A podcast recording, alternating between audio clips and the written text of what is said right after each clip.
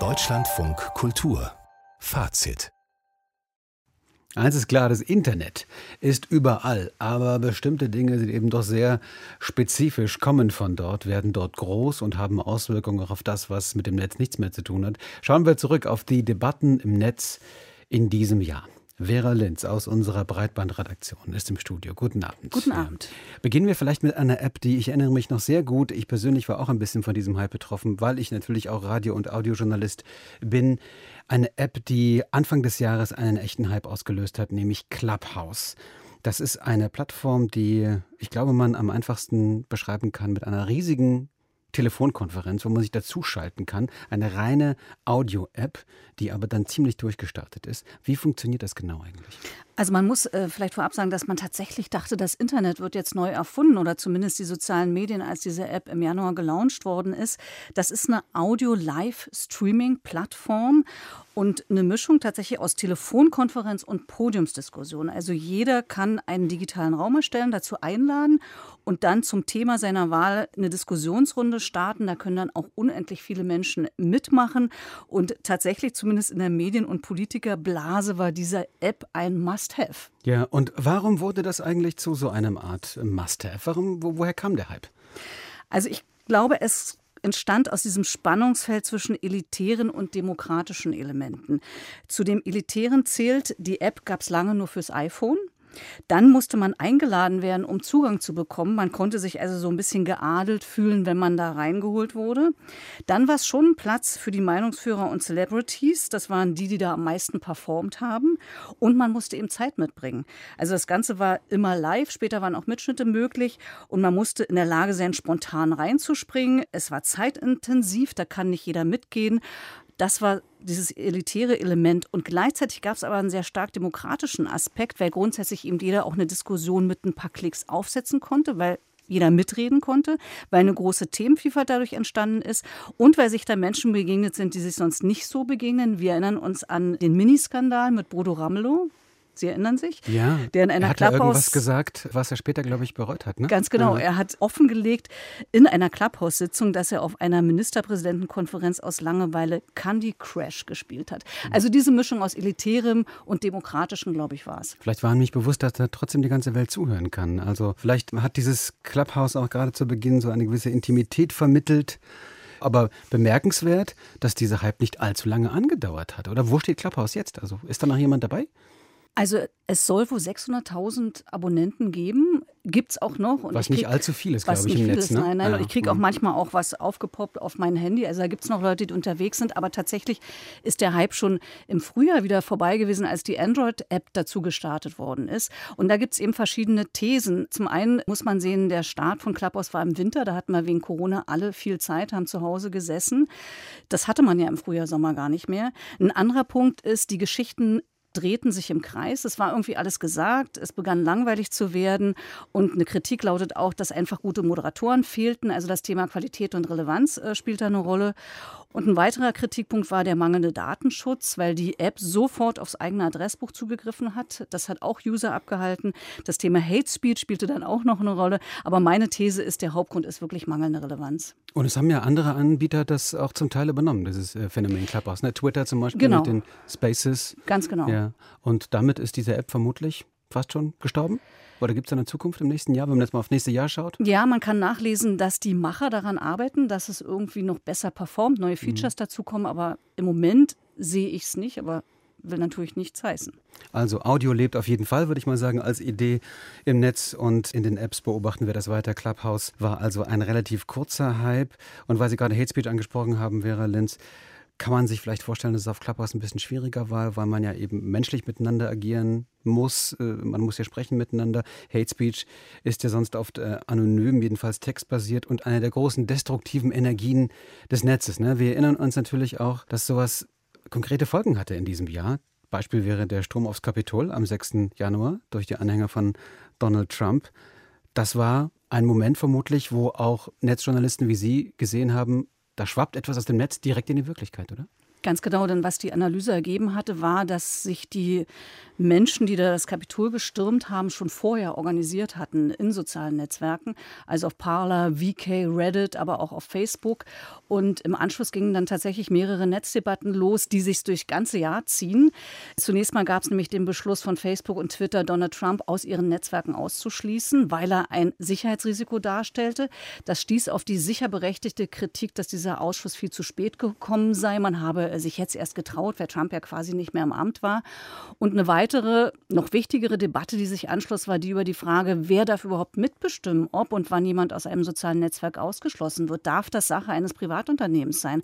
Und das ist ja eine Frage, die nach wie vor nicht geklärt ist und die uns auch im nächsten Jahr weiter beschäftigen wird. Facebook hat zumindest inzwischen ja ein Kontrollgremium geschaffen, das Oversight Board. Das hat allerdings nicht darüber entschieden, ob Trump dauerhaft ausgeschlossen sein wird oder nicht. Da fühlte man sich vielleicht doch ein bisschen überfordert. Es hat den Fall zurückgespielt an Facebook, dass den Trump Trump-Bann bis 2023 verlängert hat.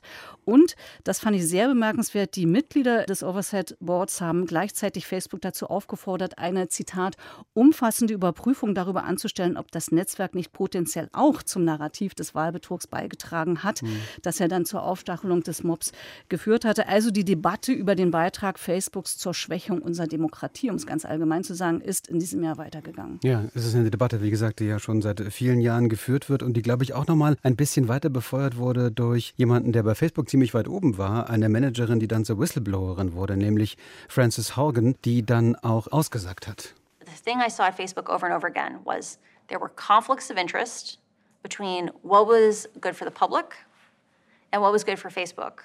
And Facebook over and over again chose to optimize for its own interests, like making more money.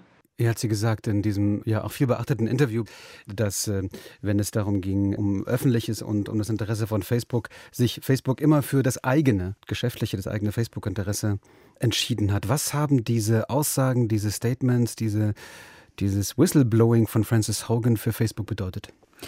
Ich glaube zuallererst nochmal einen weiteren Image-Schaden oder eine weitere Verschlechterung des Images. Sie hatte ja Dokumente und Informationen vorgelegt und daraus hatte sie dann verschiedene Thesen formuliert, zum Beispiel, dass Facebooks Regeln nicht für alle gelten. Also manche können da posten, egal was sie wollen, wenn sie in einer bestimmten Position sind. Dann, äh, dass Facebook besser werden wollte und wurde stattdessen immer schlimmer. Also man hat eben nur auf den Umsatz geguckt und nicht darauf geguckt, wie man äh, das Netzwerk vielleicht wirklich sozial gestaltet oder dass Facebook auch weiß, wie gefährlich Instagram sind. Und diese Thesen haben natürlich das Image weiter beschädigt. Das hat auch für Diskussionen gesorgt und dürfte auch die politischen Bemühungen um die Regulierung von Facebook, die ja in den USA und in der EU derzeit laufen, eben auch weiter gestärkt haben. Ich persönlich fand, dass es zumindest von der Grundbotschaft nicht über das hinausging, was auch schon bei Inside Facebook zu lesen war. Das ist ein Buch zweier Investigativjournalistinnen der New York Times. Andererseits kann man natürlich sagen, umso mehr Fakten und Belege, desto besser, dass endlich was getan wird, dass Facebook reguliert wird. Der größere Aufreger hier in Deutschland ist meiner Meinung nach zumindest jetzt auch zum Ende des Jahres hin die Frage, wie reguliert man einen Instant Messaging Dienst wie Telegram? Der von sich behauptet, ein Instant Messaging Dienst zu sein, aber eigentlich glaube ich fast ein soziales Netzwerk ist. Ne? Also so wie dort mit offenen Gruppen auch umgegangen wird und wie dort Menschen sich miteinander vernetzen. Ich glaube, mit WhatsApp oder ähnlichem hat das relativ wenig zu tun. Dieses Telegram, was ja inzwischen auch zu einem großen politischen Thema geworden ist. Wir haben von Gewaltaufrufen gegen Politiker gehört, die Radikalisierung der Corona-Proteste, rechtsextreme Hetze. Und wir beobachten, Politik und Justiz beißen sich die Zähne aus an diesem Telegram. Warum ist das eigentlich so? Also eine ganze Zeit lang äh, war es so, dass man tatsächlich gesagt hat, das ist ein Messaging-Dienst der fällt nicht unter das NetzDG, darum können wir den nicht äh, so regulieren wie Facebook und Co. Aber davon ist man inzwischen tatsächlich. Das Netzwerkdurchsetzungsgesetz, ganz muss genau, man dazu sagen. Genau. Ja, kurz NetzDG. Ja. Dass diese Unternehmen, wenn solche Inhalte dort kursieren, die auch sofort wieder runternehmen müssen und auch sehr zügig reagieren müssen. Inzwischen ist man da jetzt zu der Ansicht gekommen, was ich auch richtig finde, dass äh, im Grunde Telegram sich so weit ausgeweitet hat und so viele Möglichkeiten bietet, dass es tatsächlich ein soziales Netzwerk ist und auch unter das NetzDG fällt. Das andere Problem ist aber tatsächlich bisher ungelöst, nämlich äh, wie erreicht man die Macher von Telegram? Die sitzen halt in Dubai, da hat man schon mehrere äh, Briefe hingeschickt und hat einfach keinen Zugriff auf die. Und das ist eine Debatte, die uns mit Sicherheit auch im nächsten Jahr beschäftigen wird. Was macht man mit so einem Unternehmen, was halt sich unserem Zugriff entzieht? Da war Facebook und vielleicht äh, Twitter oder andere Netzwerke nur ein Vorspiel. Bei Telegram radikalisiert sich alle, all die Themen, die wir besprochen haben, oder? Ja, ja, aber ich habe, also meine These ist dazu, dass es erstens so eine Kinderkrankheit ist von diesen sozialen Netzwerken. Das war ja bei, bei Facebook, Twitter ähnlich, dass sie sehr radikale Sachen zugelassen haben. Am Anfang. Mhm. Ganz genau. Mhm. Die zweite These ist, dass man natürlich auch darüber diskutieren muss, was passiert mit den Leuten, wenn die dann dort nicht mehr sein dürfen, gehen die woanders hin, weil sie natürlich immer neue Schlupflöcher finden. Also da sind noch so eine ganze Menge Fragen offen. Und dann am Ende unseres Gesprächs will ich gerne noch etwas zu sprechen kommen, was äh, viele sehr beschäftigt hatte, als nämlich prominente Schauspielerinnen und Schauspieler Corona-Maßnahmen kritisiert haben unter dem Hashtag alles dicht machen. Da gab es eine eigene Seite und es gab auch einen YouTube-Channel. Das sind natürlich Dinge, die auch in der analogen Welt diskutiert werden, die aber in der digitalen offenbar eine eigene Energie entwickeln konnten, oder? Ja, und meine These ist, ohne das Digitale wäre es überhaupt nicht möglich gewesen, weil sich das natürlich über YouTube verbreitet hat, verbreitet wurde und dadurch natürlich unheimlich viel diskutiert und so sofort aufgenommen worden ist. Die ganze Sache war natürlich sehr umstritten. Viele wurden auch in die rechte Ecke, in die Ecke von Querdenkern gestellt, mit dem, was sie da gemacht haben. Ich fand es zum Teil auch sehr ärgerlich, zum Beispiel Jan-Josef Liefers, der die Medien kritisierte, um dann einzuräumen, dass er schon ein halbes Jahr lang keine Medien mehr konsumiert hatte. Andererseits muss man sagen, sie haben wirklich die Situation der Kulturschaffenden in den Fokus äh, gerückt. Es wurde nie so intensiv diskutiert wie in dieser Zeit. Und das hatte zum Beispiel Jan Böhmermann äh, nicht geschafft, der in seiner Show darauf aufmerksam gemacht hatte, dass die ganze Kulturwirtschaft 8,8 Milliarden Umsatz jährlich macht, mehr als der Fußball und trotzdem sozusagen total eingeschränkt ist. Diese Mahnung von Böhmermann war weitgehend verhallt, während alles Dichtmachen dann doch für mehr Diskussionen gesorgt hat, ohne allerdings zumindest in meiner Wahrnehmung wirklich interessante Alternativen zur bestehenden Corona-Politik mhm. aufzumachen. Also die Corona-Pandemie zieht sich auch durch die Netzthemen, beginnend mit Clubhouse. Äh, dann haben wir über Facebook gesprochen und über Telegram und am Ende auch über ja, diese Aktion unter dem Hashtag Alles dicht machen. Ein Rückblick, der natürlich nicht vollständig sein kann, aber die großen Linien dieses äh, Jahres 2021 mit Blick auf das Internet versucht hat nachzuzeichnen mit Vera Linz aus unserer Breitbandredaktion. Vielen Dank. Gerne.